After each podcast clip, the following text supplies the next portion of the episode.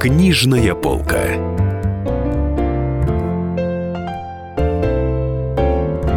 Десятках книжных лидеров на этой неделе со школьными учебниками мужественно состязаются следующие литературные произведения. Во-первых, это фантастический роман Терри Пратчета и Нила Геймана «Благие знамения». Специалисты дают точное определение жанра – юмористическое городское фэнтези.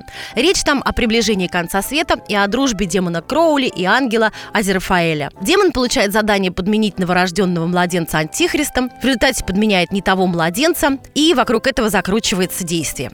В романе масса героев, многие взяты из Библии и перенесены на современную почву. Всадники апокалипсиса, например, катаются на мотоциклах. А ангел и демон ходят в рестораны, занимаются бизнесом, притворяются людьми и словом. И, конечно же, не хотят никакого апокалипсиса, потому что привыкли жить по-человечески. У нас зачастую бывает так, что роман переживает вторую волну популярности после того, как выходит популярный сериал по его сюжету. Так случилось и с «Благими знамениями». Книга была написана в 90-м году, но в России была опубликована только в 2012-м, после долгих скитаний по Рунету. Недавно появился многосерийный фильм «Благие знамения» и книгу переиздали.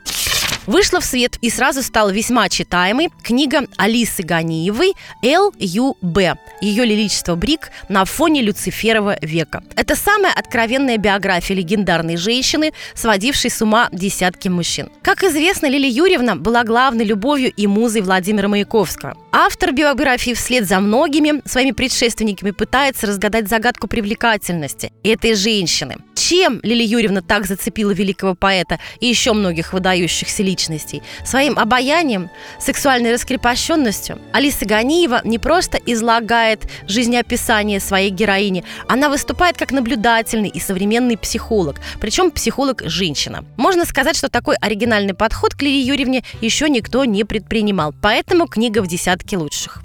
Сборник статей и эссе Владимира Сорокина «Нормальная история». Все тексты, опубликованные в книге, написаны и выходили в 2010-е. Вот цитаты из прикнижной аннотации. В нехудожественной прозе автор верен любимым темам. Еда и питье как проявление национального характера, Москва и Берлин, проникновение жизни и литературы. Из небольших заметок вырисовывается точный портрет двухтысячных, который теперь уже тоже история. Также писатель отдает должное творческой среде 80-х, сформировавшей его профессионально. Ведь тогда многое интересное в культуре ушло в андеграунд. Не все из нас знали имена Дмитрия Пригова, Александра Кабакова, да и самого Владимира Сорокина. Так что книга интересная, читаем, ностальгируем.